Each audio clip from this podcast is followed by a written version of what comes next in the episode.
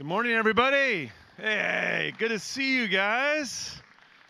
My name is Ryan Pfeiffer, Pfeiffer, Pfeiffer, uh, pastor here at North Coast Calvary. If you don't know me, and we have a real treat for you guys. Mark Freestadt is going to be teaching on the parables, and I really selected him for this passage. And you're in for a treat. The best sermon I've ever heard on this passage ever. It is a home run message. So get yourself ready for a great teaching. You don't want to have your pen and your notebook ready. Okay, but before we go into that, um, number one, we, we had re- I had some really good news and sad news. Sad news is we're completely out of Mark books. The good news is we sold them all out, and people have just gobbled them up. 1,500 books gone. We've got new ones waiting for you. So if you didn't get one, if you know someone who really wants one, we're selling them in the cafe. Feel free to go over there and get your copy. But what a great problem people are grabbing them, inviting friends to do it with them, doing it with their small groups. Family members are coming to church who have never come to church before. Neighbors and friends are coming to church who have never come to church before because they were bought a book, handed it, and said, Hey, would you want to do this with me? So, if you haven't tried that, you might want to try it. there's somebody in your life that you've been hoping would come, buy them a book and say, Hey, would you consider doing this with us and learn about Jesus? Uh, I want to share with you a testimony from the way that God's been using this book to kind of bring us together as a church, get us on the same page together. So, listen to this story.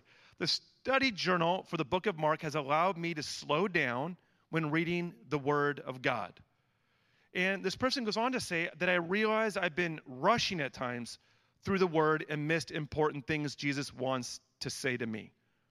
I want His pace over my life and going through the journal together in church opens my mind and soul to really digest it and see it in a new light. It helps to focus my always busy mind. Can you relate to that? Ever find your mind just wandering? No, this has been helping people, but get this. Most importantly, I've been bringing a friend with me to church the past few weeks who is going through something in their life which I believe has opened a door for Jesus. They shared that the journal during church has helped them to not feel so lost when reading the Bible. Isn't that amazing? And that she said for the first time her mind is not wandering. And recently, this friend dedicated her life to following Christ here with us one of our weekend services. Let's give a round of applause for God. And God is just so good. And when we invite people to see Jesus, to meet him firsthand through the Word of God, we are op- making an opening for people to encounter Jesus. So let's do that this morning as we open God's Word together. You don't need to stand this morning. Remain seated. It's a longer passage. Take notes. Highlight while I read it to you. Mark chapter 4, verse 1. Again, Jesus began to teach by the lake the crowd that gathered around him was so large that he got into a boat and sat in it out on the lake while all the people were along the shore at the water's edge. And he taught them many things by parables, and in his teaching said, Listen, a farmer went out to sow his seed, and as he was scattering the seed, some fell along the path, and the birds came and ate it up. Some fell on rocky places where it did not have much soil. It sprang up quickly because the soil was shallow. But when the sun came up, the plants were scorched and they withered because they had no root. Other seed fell among thorns, which grew up and choked the plants so that they did not bear grain. Still, other seed fell on good soil. It came up, grew, and produced a crop, some multiplying 30, 60, some 100 times. Then Jesus said, Whoever has ears to hear, let them hear. When he was alone, the twelve and the others around him asked him about the parables.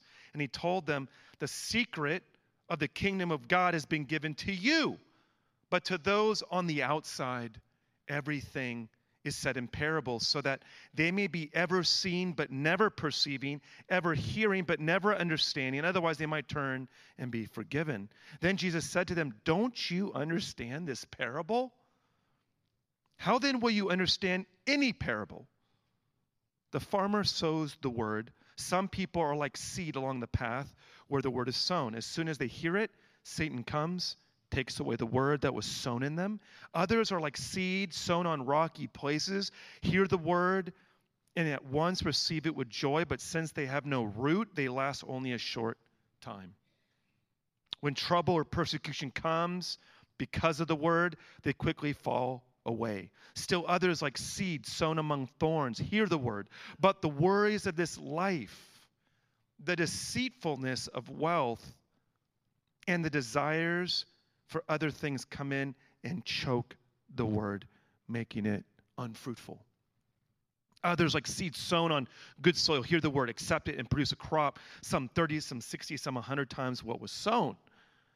He said to them, Do you bring in a lamp and put it under a bowl or a bed?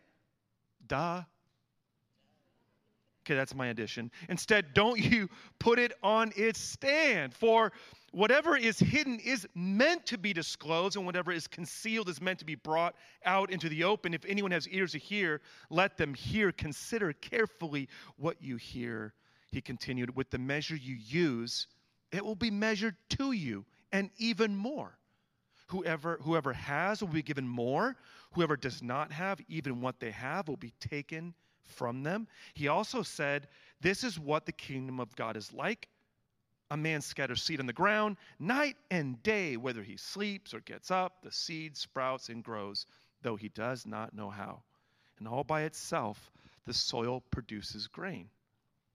First the stalk, then the head, then the full kernel in the head. As soon as the grain is ripe, he puts the sickle to it because the harvest has come. Again, he said, What shall we say the kingdom of God is like? Or what parable shall we use to describe it? It is like a mustard seed, which is the smallest of all seeds on earth. Yet, when planted, it grows and becomes the largest of all garden plants with such big branches that the birds can perch in its shade. And with many parables, Jesus spoke the word to them as much as they could understand. This is the word of the Lord for us today. Let's give a big round of applause for Mark Freestack. Come on, let's welcome this guy. One of those. All right. Thanks for that setup, Ryan. The best message on parables he'd ever heard. You know what he told me backstage? Right before we came out, he said, I've never heard a sermon preached on parables before. So, whatever that counts for, I don't know. Yes. So sometimes when um, you're assigned to preach and they give us the passage you're going to do, sometimes you get a passage that you read through and you go, This is so easy, it's hard. this is one of the few parables that Jesus teaches that he then gives the explanation. So you're like, Well, we could get up here and just read it through and close the Bible and be done and walk away because everything is right here. And then you wonder how you're going to stretch this into 30 minutes or more. But lucky for us, there's verses 10, 11, and 12 where Jesus says some really tricky things about people hearing and not understanding and seeing and not getting it and whatever. So, thank you, Jesus, for the job security. There actually is something to talk about in a message like this today, and that is this, and that is how Jesus used parables and why he used parables, and ultimately what he was pointing towards is the kingdom of God and understanding that concept a little bit. So, we shall do our best with that this morning. Now, if you recall, back in Mark chapter 1, one of the first things that Jesus says when he appears on the scene is the kingdom of God is near. Repent and believe in the good news. And then he gives the kingdom of God by demonstration before proclamation. That's important. So we get three chapters of Jesus demonstrating the kingdom of God by performing miracles, by healing people, by casting out demons. And it's not really until chapter four that he begins proclamation. And that's probably a good pattern for you and I, isn't it? That as we think about people who don't believe or don't know Jesus or are unfamiliar with these concepts like the kingdom of God, let's all do demonstration before proclamation. Before we come at, each, at, at, people with all kinds of answers and all sorts of words, let's do demonstration in the way that we can. And Jesus does that. And now in chapter 4, it appears that everybody is hooked on the magic and the power that he evidently carries with him. And so they crowd in on him, and he has to get in a boat and row a little ways from the shore so that they don't crush him. And he begins to proclaim the kingdom of God. And the way that he does it is this with parables and the parables confuse them. Now, how many of us like to read parables? When we read the Gospels, how many of us find parables to be kind of life giving? We, we like them, they're visual, they help us understand. How many of us are confused by parables? And we maybe read through them really quickly or we gloss over them when we don't prefer them. Yeah, because parables themselves are, they are all sufficient and they're also frustratingly insufficient at the same time. And that's because of the nature of what a parable is. So, parable has that little uh, prefix on it, para, and the word para means to come alongside. So, if you maybe work as a paraprofessional in a school setting, you are coming alongside a child who needs extra help.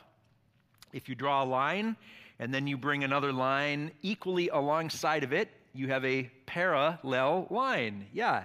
And so the way that a parable works is it is a story, it's a familiar story that people can relate to, a familiar story brought alongside an unfamiliar concept. And there's that point of connection where people go, oh, oh, okay. I, I kind of get it. I kind of get it. Someone who was really big on using parables, besides Jesus, is the guy on Shark Tank, Kevin O'Leary. Mr. Wonderful. Okay, he's pompous and he doesn't want to give away his money. And I saw him one time say this. There were two guys pitching their business idea, and he said, Guys, guys, have you ever heard of a Viking funeral? They're like, No. He said, The Vikings used to load ships full of wood. Then they would pile the dead bodies on top, light it on fire, and push it out to the water. You guys are on that boat. That's what he said to them. Er, and, and the truth of it shocks them. Now, what he's saying is, there is no way your business idea is getting off the ground and you're not getting one cent from me. And that's him telling a parable, okay? A story that he brings alongside another real life situation in order to pack a punch. If you asked me how my week was this week, I might say this. You know how when you go into the car repair shop and you're going to get an oil change for 50 bucks and you walk out with 10 more things fixed and you've spent 1500 bucks? That was my week this week. See, I've just used a parable. Now, have I told you how my week was this week? No, kind of. Okay? Emotionally, we can all relate to that feeling of walking into the car repair shop and we intend for it to be quick and inexpensive and uncomplicated, and it becomes really complicated really quick. Okay? Parables aren't allegories. In an allegory, every part of the story matches the real life thing. So if I was using an allegory, then I would say, like, you know, the fact that my brake pads were worn down and I needed new ones, that corresponded to uh, my team had all these deadlines that we had to meet. And then, like, this cracked hose inside the engine. Well, that was because I've got this class coming up for fourth, fifth, and sixth graders that they take with their parents called What's the Story? And in six weeks, it'll give you the full story of the Bible from beginning to end and make the Bible very accessible to you. Shameless plug. That really is starting tomorrow night. But but I'm not telling you an allegory, am I? I'm just telling you a parable. I'm just saying, hey, can you relate to this? You ever gone in and then the bill is like way bigger than you expect? And what I'm communicating by that is I expected this week to be simple, and it wasn't simple. It just quickly spiraled into all of these things. And I've used a parable to instruct you. Okay? So when Jesus uses parables to shed light on the kingdom of God, they are all sufficient, and at the same time, they are frustratingly insufficient, aren't they? When we interpret parables, then, we don't focus on the nitty gritty details. There are no hidden meanings. Okay? Parables are meant to be understood. We take it for the central point or the illustration or even the emotion that it expresses, and we bring it alongside an unfamiliar situation and say, Where's, where does this match up here? How does this help me understand in a way that I didn't see before? Because as we'll see, Jesus does want to be understood. Now, with all that said, the parable of the sower or the parable of the soils is one of the few parables that Jesus does explain, and he explains it kind of like an allegory. A lot of things in his fictional story uh, that they're supposed to relate to sowing seed on the ground, and it's on the path, and it grows up in the weeds, and some of it makes it, and some of it bears fruit, and some of it doesn't. And he goes, This matches this, and this matches this, and this matches this. And he gives us the explanation. And so, so, so we understand it but not exhaustively. He doesn't tell us exactly who the sower is. Is it God the Father? Is it Jesus? If it's Jesus, then what happens when he goes to heaven? Is it the Bible? Oh, it's the Bible. Okay, which passage in the Bible? See, he's not trying to do that. So, so the point is don't drive yourself crazy trying to read the hidden meanings of parables. Don't buy someone's book who says they've cracked the Da Vinci Code of Parables. They haven't. Jesus meant to be understood, as we're going to see as we get deeper into chapter four, uh, chapter 4. But we do need to talk about verses 10, 11, and 12, because that's a bit of a curveball from Jesus. It looks like Jesus is being difficult when he says this.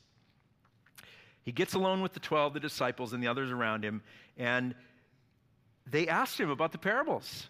Jesus, what's you? This was not really clear to us. And he tells them the secret of the kingdom of God has been given to you. But to those on the outside, everything is said in parables so that they may be ever seeing but never perceiving, and ever hearing but never understanding. Otherwise, they might turn and be forgiven. And then he goes on to give the explanation. So, so, so, so it kind of sounds like Jesus is saying, I'm going to explain everything to you, but not to them. And we go, what's up with that? Doesn't Jesus want people to follow him? Doesn't he want them to believe in him? So why wouldn't he share all the goodies that he's sharing with his disciples with everybody else? It sounds like Jesus is being tricky. Well, he is not being tricky. Because if we look at verse 21, he said to them, it doesn't say who them is, but I strongly believe it's still the disciples, not the crowds. He says, Do you bring in a lamp and put it under a bowl or a bed? No, you put it up on its stand. It's dark, dark in those days at night. So you're not going to take a lamp and even put it low where it's not going to cast light. You're going to put it up here.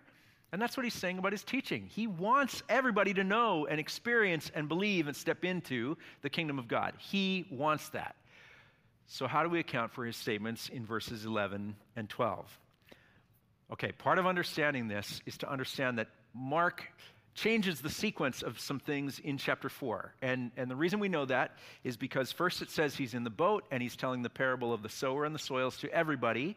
And then it says later, when he's with the 12, they asked him about the parables. So that's a later time. And then we've got him talking about the lamp on the stand.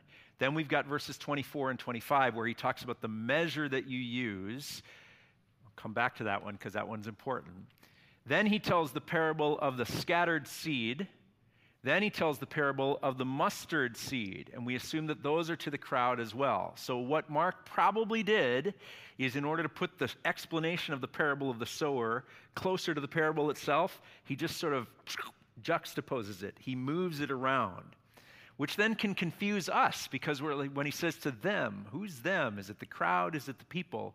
But here's what I think happened. I think the key is the very end of the passage, verses 33 and 34. It says, With many similar parables, Jesus spoke the word to them as much as they could understand. Verse 34, he did not say anything to them without using a parable, but when he was alone with his disciples, he explained everything. Okay. So, why? Why again would Jesus talk to the crowd in parables where they're going to kind of sort of get it, but they're not going to get everything? But with his disciples, he explains everything. Possible answers. Number one, Jesus is being a jerk. I don't think that's what it is. It's possible, not plausible. Number two, Jesus loves the disciples more than he loves others. He chose them to follow him and be with him before sending them out, so he's just going to give them more of the good stuff than these outsiders. Possible? I don't think it's plausible. Number three, maybe Jesus is actually, maybe he can't share all of it. Maybe he is constrained by prophecy because those verses in, in verse 11 and 12 come from Isaiah. They'll be seeing but not perceiving and hearing but not understanding. And so maybe Jesus is sent by God the Father and he cannot share those things. It's like a matter of election or something like that. Hmm? Possible. But I think the better answer, I think the best answer is this the reason that Jesus speaks to the crowds in parables, and more specifically his, to his disciples, is that Jesus understood the hearts of all people and the importance of belief in receiving spiritual truth. His disciples already believed. You know how Jesus knew that they believed? Because they followed him. They left their lives and their prerogatives and their priorities, and they gave their lives to Him and followed Him. Jesus knew their hearts, and He knew that they believed. And as the one who knows the hearts of all people, Jesus knew that there were at least some in the crowd who did not believe. And it wouldn't have mattered how much explanation he gave, they were not going to get it. Because something changes inside of you when you are determined to believe. When you believe, it switches on something inside of you that you now receive spiritual truth and digest it and live it out in a different way than you did before. Remember in Mark 1:15, the first thing Jesus says is the kingdom of God has come near. And then he says, repent and believe the good news.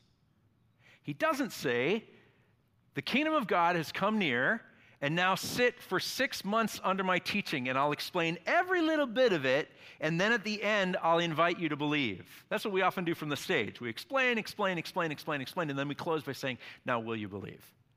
But it's striking, isn't it?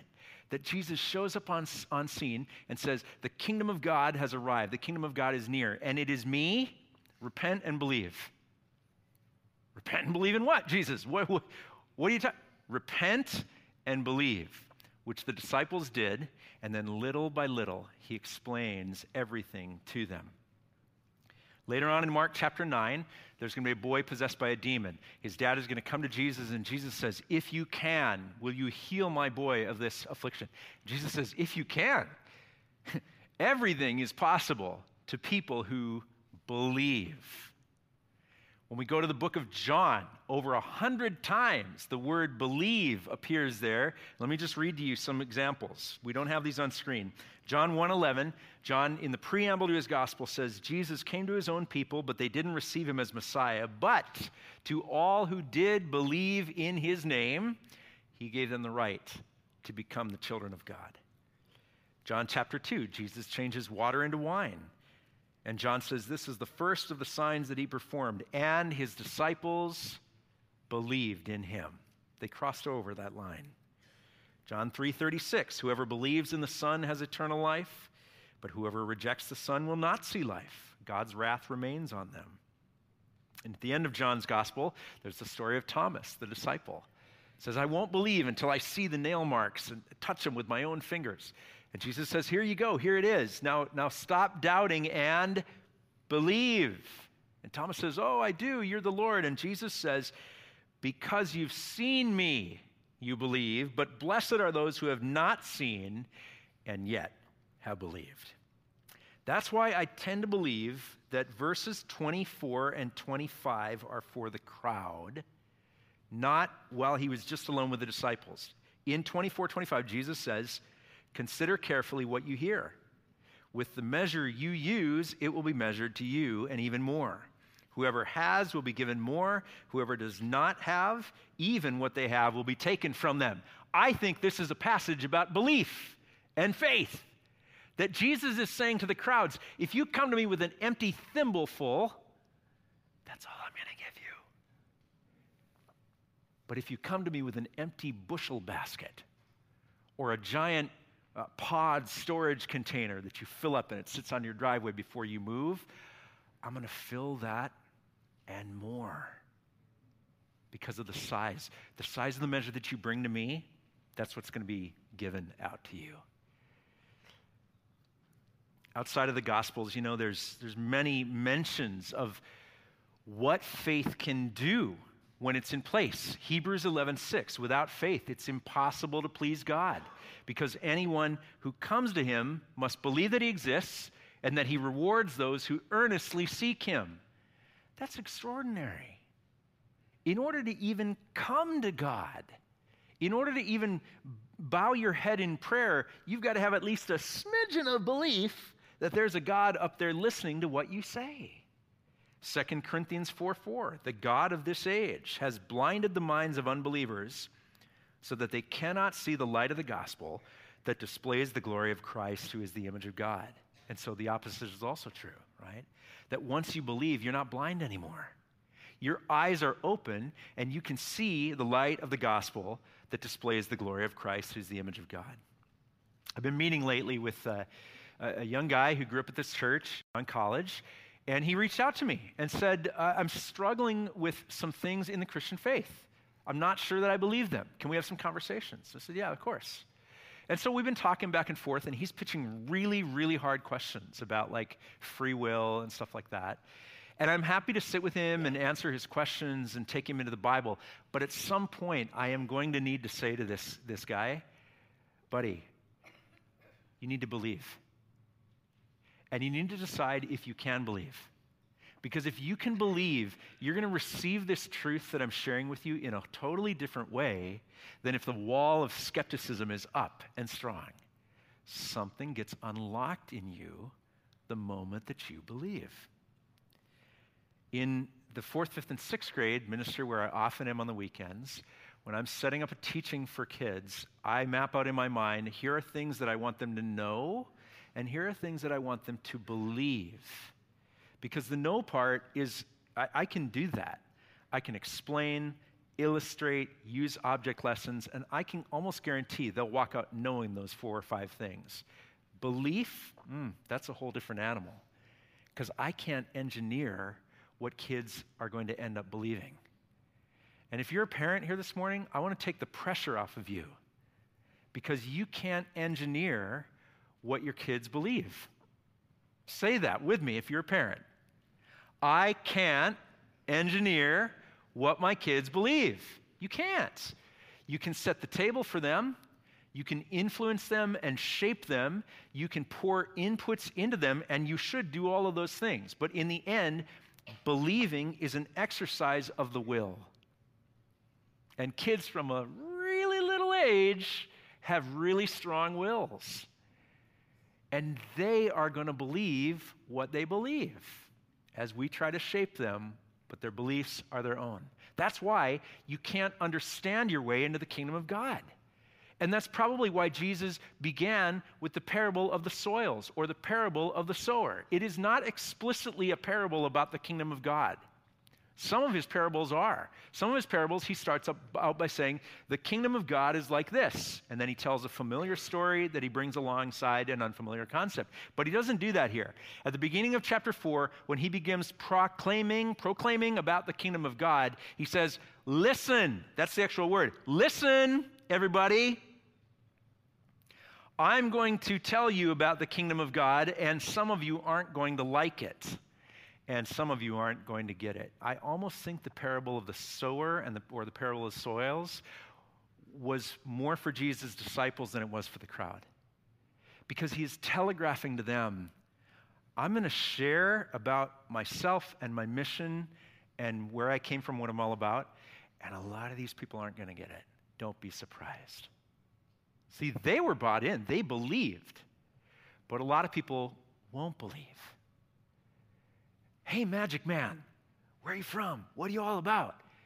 And Jesus in his mind is thinking, You think that I can explain it and explain it and analyze it and pick it apart, and that's going to get you across the finish line of faith. And I'm telling you, it doesn't work that way.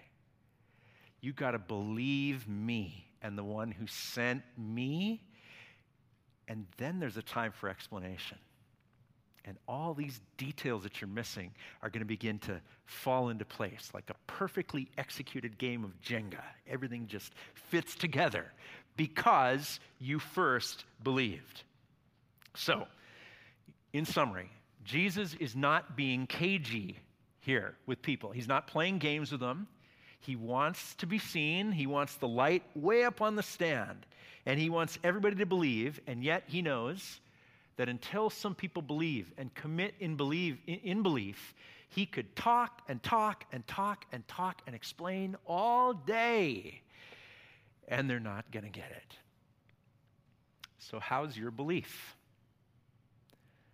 What's the size of the measure that you're bringing to Jesus? We're not talking about blind faith. We're not talking about never having questions. We're not talking about not trying to fit all the pieces and the doctrines together. We should do those things. But St. Augustine, or Augustine, who lived in about the 300s AD, uh, North African, he eventually became a bishop, he called it faith seeking understanding. That was the Christian life to him. Faith seeking understanding. And we so often get it backwards. We want to understand everything. Okay, Jesus, then I'll believe. That's not what Jesus, that's not the call that Jesus gave. Jesus said, repent and believe the good news. Follow me. And then to his disciples, he makes everything clear. So now, as we go on, uh, the chapter does the parable of the scattered seed and the parable of the mustard seed. And you probably want me to unpack those for you and explain those to you. And I'm not going to because Jesus didn't. So, how can I do that? So, instead, what I'm going to challenge you to do is sit with one of those parables this week or another parable from a different section of the gospel. And, and what I'll give you instead, right now, in the next couple minutes, is some guidelines for how to approach reading parables so that they have, hopefully, their intended meaning. So, number one, parables and we'll put these up on screen. Parables are meant to make you think. And because parables come from outside of our historical context, sometimes we have to think extra hard about them before they really register with us. I like, there's a spiritual practice that you can do with kids called godly play. And in godly play, you tell different types of stories from the Bible, but one of those genres is parables. And I like how in godly play, how you introduce a parable story to kids. You have your materials in a gold box like this, and you start by saying something like this I wonder what this could be. It's covered in gold. Gold things are usually really valuable. I wonder if it could be a parable These parables are really valuable. And it almost looks like a present. You know, parables are like presents that were given to you a long time before you were born. You didn't do anything to earn them, they were just given to you. It has a lid on it, and sometimes things with lids on it can be really hard to get into. But that's okay. If you just keep coming back to it, eventually, the parable will open up to you. And then you tell them the parable story. I like that. We have to think about parables. We've got to take our time and slow down. And sometimes parables are just one or two verses. So we can gloss over them and we don't take the time that we need to, to sink into the context of that parable because this is number two about approaching parables. Parables are all cultural. Again, it's a familiar story or situation brought alongside an unfamiliar one. So, that parable I told you about going to the car repair shop, expecting one thing and you end up doing 10 things, I would never tell that parable in front of a group of kids. They can't relate to it, they don't own cars. Okay, so that works with you, it wouldn't work with them. And Jesus the same way. His parables were cultural. People would immediately understand the reference points, the characters. We've got to do a little work on that because it's a different culture than ours. So Google it, quite honestly, okay, and find out what he's referring to in the familiar story. Uh, thirdly, parables are visual. So sometimes you need to read the text and then you've got to close your eyes and create it visually okay, a mustard seed, and it's sprouting up. It's becoming a tree with all these branches, and all the birds come perch inside. And you make it visual for yourself. Fourthly, parables are largely agricultural. Wah wah for us, because we don't live in that world, most of us. But reflect as you read the agricultural parables on the miracle of plant growth. If you saw my weekly huddle that went out on Thursday this week in preparation for this weekend, you know, I showed you the little flower bed in our backyard where my kids and I have had no luck at all getting anything to sprout and grow. We'll keep trying. And then, sure enough, on Friday, somebody gave my son sunflower seeds, and he's just begging to put them in there. And I'm like, it's not going to work. But when you do have success growing a plant, don't you feel good?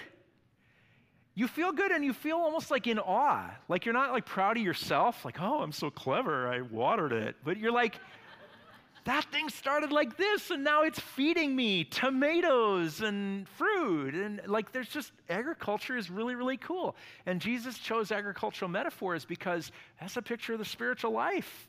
We do some stuff, but the growth comes from God. 1 Corinthians 3. I planted the seed, Apollos watered it, but God made it grow. So that's why so many of the parables are agricultural. And then, fifth, keep in mind that parables are mostly aimed at shedding light on this concept of the kingdom of God. So, we want to spend a few minutes here at the end talking about the nature of the kingdom of God, because Jesus' point in using parables wasn't to get us confused or tripped up in, what is this hidden meaning? No, no, no. It was to point us at the reality of the kingdom of God. Okay, what is the kingdom of God? The kingdom of God, number one, is a spiritual reality. Spiritual, you can't see it, you can't put your hands on it, even words fail to describe it, and yet it is nonetheless real. It's a parallel reality that's working right now alongside of, of your earthly existence. You can, you can live in, what is that called? Parallel worlds or whatever. It's like a sci fi concept, but it's actually real. It's actually real in what Jesus is describing your earthly life in an earthly body with earthly concerns, and yet at the same time, he comes and shows up and he says, The kingdom of God is near and it's open to you. So you can live life on two planes of existence right now by stepping into the kingdom of God. And the kingdom of God is the will of God expressed here on earth through earthly things like people through earthly ways and earthly institutions. It's not heaven, it is the kingdom of God, the will of God, the values of God right here on earth. Now, what happens is Jesus shows up and says, Here it is, the kingdom of God is near, it is me. And he starts bringing the power of God, which is part of the kingdom of God. He starts healing, he starts casting out demons. He even heals a guy on the Sabbath. Jesus, how could you do that? And people get hooked. Oh, I want this magic in my life. And people get hooked on the magic of God, and I'm here to tell you this morning don't stop at the magic of God when Jesus wants to push you all the way to the kingdom of God, because those are two different things. See, if we have our faith only in the magic of God, then Jesus is just a genie who showed up in the world and said, Here I am, I can do anything. What do you want? Make your list for me. I'll make all your dreams come true. And that is not the gospel. If our faith is in the kingdom of God, then Jesus is not a genie, he's the king. And like any good king, he sits on a throne and he surveys the realm that he rules and he says, Oh, that's not right. We've got to fix that. Ah, project needed there, improvement needed there. Ah, let's step in and fix problems and build the realm to be what I envision it to be. And that's the expression of the, the, the will of God on earth, the kingdom of God. If you were going to create a kingdom, take, take a minute and imagine if you were going to create a kingdom and you get to be the ruler, how would you do it? And the answer is, I already have. And you already have. And it's called the kingdom of self. And if we're not careful, even as Christians, we can put the kingdom of God, where Jesus is the king, on the back burner and just live every single day in the kingdom of self. So, the task, whether you're not yet a believer or you're already a believer, is to belief and strengthen your belief that you can actually take the hands off the wheel a little bit and let Jesus be the king, because he gets to be the king in the kingdom of God. Does the concept of importance exist in the kingdom of God when it comes to people? Yeah, it does. Jesus talks about that in Mark 10 45, what it takes to be great in the kingdom of God. Does money and, and, and the concept of stewarding financial resources exist in the kingdom of God? Yeah, Jesus told a parable about that the parable of the talents. Is there mercy for sinners who repent and not just this unrelenting judgment in the kingdom of God? Yeah, Jesus told some parables about that too. Does the concept of mercy for other people exist in the kingdom of God? Yeah, Jesus told the parable of the Good Samaritan. And on and on and on it goes. So, see, as Jesus teaches about the kingdom of God, as he proclaims the kingdom of God, what he's trying to do is reorient our perspective and our values so that while we continue to live in the world, and we will continue to live in the world until physically we die and, and our souls are taken to heaven, we can also adopt the ethics of the kingdom of God. And so Jesus says the Sabbath was made for man, not man for the Sabbath, because Selfish rest is an earthly concern, but wholeness and Christlikeness and redemption for all of God's creation, that's a kingdom concern. Jesus says new wine needs new wineskins because holding on to tradition for tradition's sake, that's an earthly concern. That's a power play but making room for the supremacy of Christ in all things, even if that means we've got to reorder some things or upset the apple cart, that's a kingdom concern. Jesus says it's not the healthy who need the doctor, but a sick. So self importance and self righteousness, that's an earthly concern. But brokenness and humility, that's a kingdom concern. He says the Son of Man has authority on earth to forgive sins. Sin is a kingdom concern. Just mistakes, that's an earthly concern. But sin and the lasting damage and the brokenness that gets woven into, oh, it's just the way it is, oh, that's a kingdom concern. And Jesus wants to get in there and root it out. Valuing the fruit of the Spirit in the world is actually an earthly concern. Everybody wants love, and joy and peace and patience. Everybody, believer, non believer, whatever, everybody values those things. But inviting the Spirit's presence and cultivating its development, also known as spiritual growth, in you, the tree or the plant, so that you will grow into something beautiful and then and then those fruits that are mentioned just pop out as byproducts of the work of the spirit that takes time and that's a kingdom concern. So we need to stop tiptoeing around just desiring the power of God and the magic of God, important as it is, and we got to swallow the whole kingdom of God. That's what Jesus is really going for.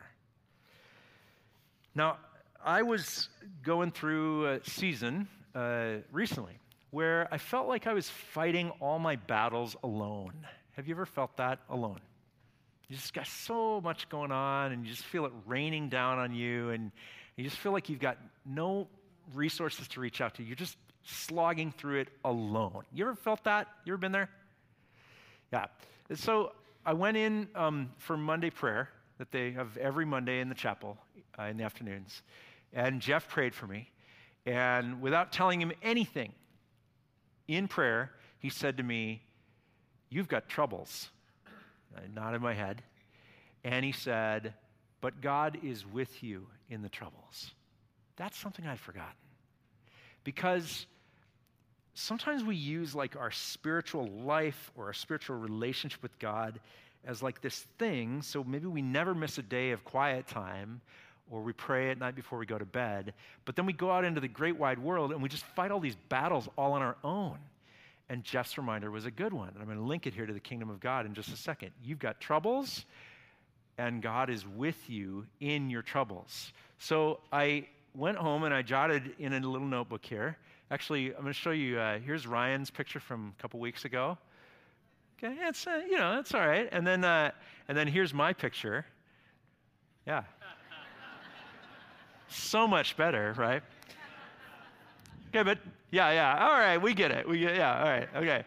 So so here's me fighting battles alone, and I'm just down in the weeds and everything seems daunting and the rain is on top of me and I'm unprotected. And then when Jeff prayed that for me, God is with you in the troubles. I then this is the other side of the picture. That's the parallel reality of the kingdom of God that Jesus invites you into. Now you still got to deal with those troubles. You still live in the earthly world, but it's like you're it's like you got some perspective. You're raised up. When you're down on the ground, those weeds just they can get so high you can't even see what's beyond there. You can't even see what to attack or where to focus your attention. And in the kingdom of God, it's like God is under you, He's around you, He's going before you. And even when I go to sleep at night, God is fighting for me. God is advocating on my behalf. God is at work even when I can't work, when I have to rest.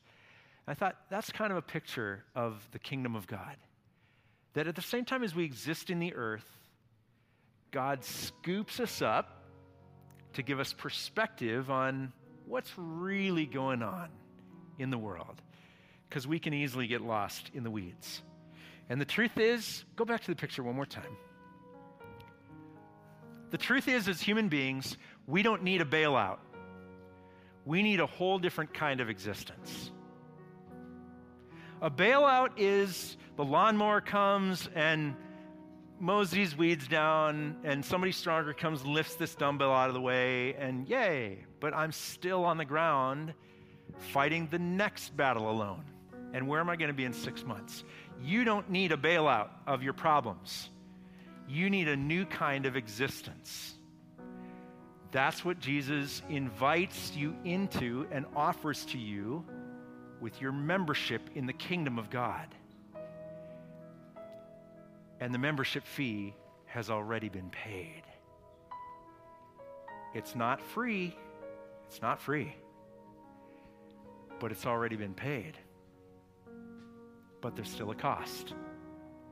It's like if I said to you, I've got an all expenses paid vacation for you to Hawaii. You have to leave tomorrow. Somebody said that to me, I would say, I have so many big meetings and priorities coming up this week.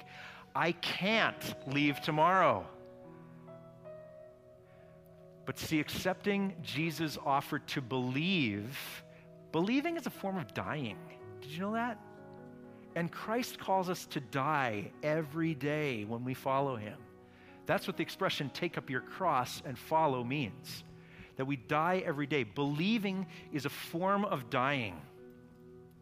So that we are giving up control over, no, no, no, no, it has to be my way. And going, okay, I'm not sure what you're going to do with this, Jesus, but I guess I trust you enough to handle it in a way that's bigger than me. And that's where belief comes into play. Believing is a form of dying. Are you ready to die today? Are you ready to increase your belief? Because by the measure that you use, it will be measured unto you. Now, one of the things that we have historically done in Christianity to express this unseen relationship, but very real relationship that we are in the world, but we are spiritually connected to the creator of the universe and to God incarnate who came and lived in the person of Jesus Christ. One of the things that we do to remember that connection is the act of communion. Because with communion, we take an, an unseen, intangible reality, Christ in us, and we act it out in a way. We, we live it with our hands and with our mouths. So if you got one of these cups as you came in today, you can take it right now. And if you didn't, just raise your hand. And there's some folks who come around and they'll give you one of these little cups. And these cups are a little tricky. You can't see, but at the top there's a clear membrane. And so you want to just lift the very clear part on the top. And underneath that is going to be a round white wafer. So you take that out and hold that in one hand, and then with the other hand, you can open the juice just far enough to drink it.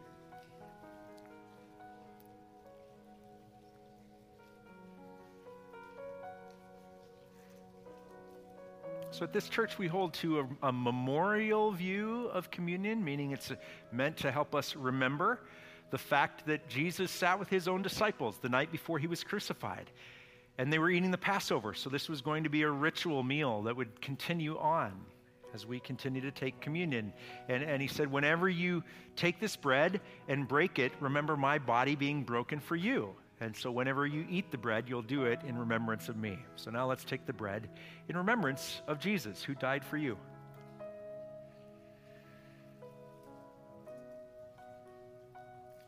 And then he took the cup and he blessed it and said, This cup is the new covenant in my blood, poured out for you and for all people for the forgiveness of sins. Whenever you take of it, do it in remembrance of me.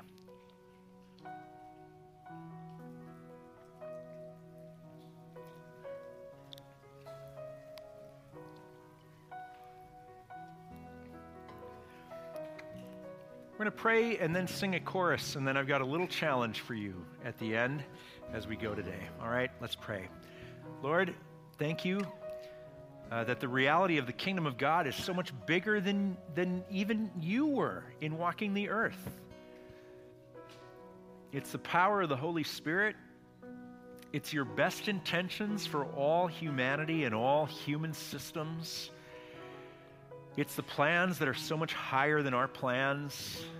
It's the priorities that we so often get wrong, we fumble. It's the best. The kingdom of God is the best. And so we pray that we would seek the best for our own lives, but for the lives of everyone. Because we're all in this together as the body of Christ. Help us see the opportunities and the realities of the kingdom of God in our everyday lives as well, that we can join you in the great mission that you have for us. And now we sing with our hearts, from our believing hearts to you, God. In Jesus' name, amen.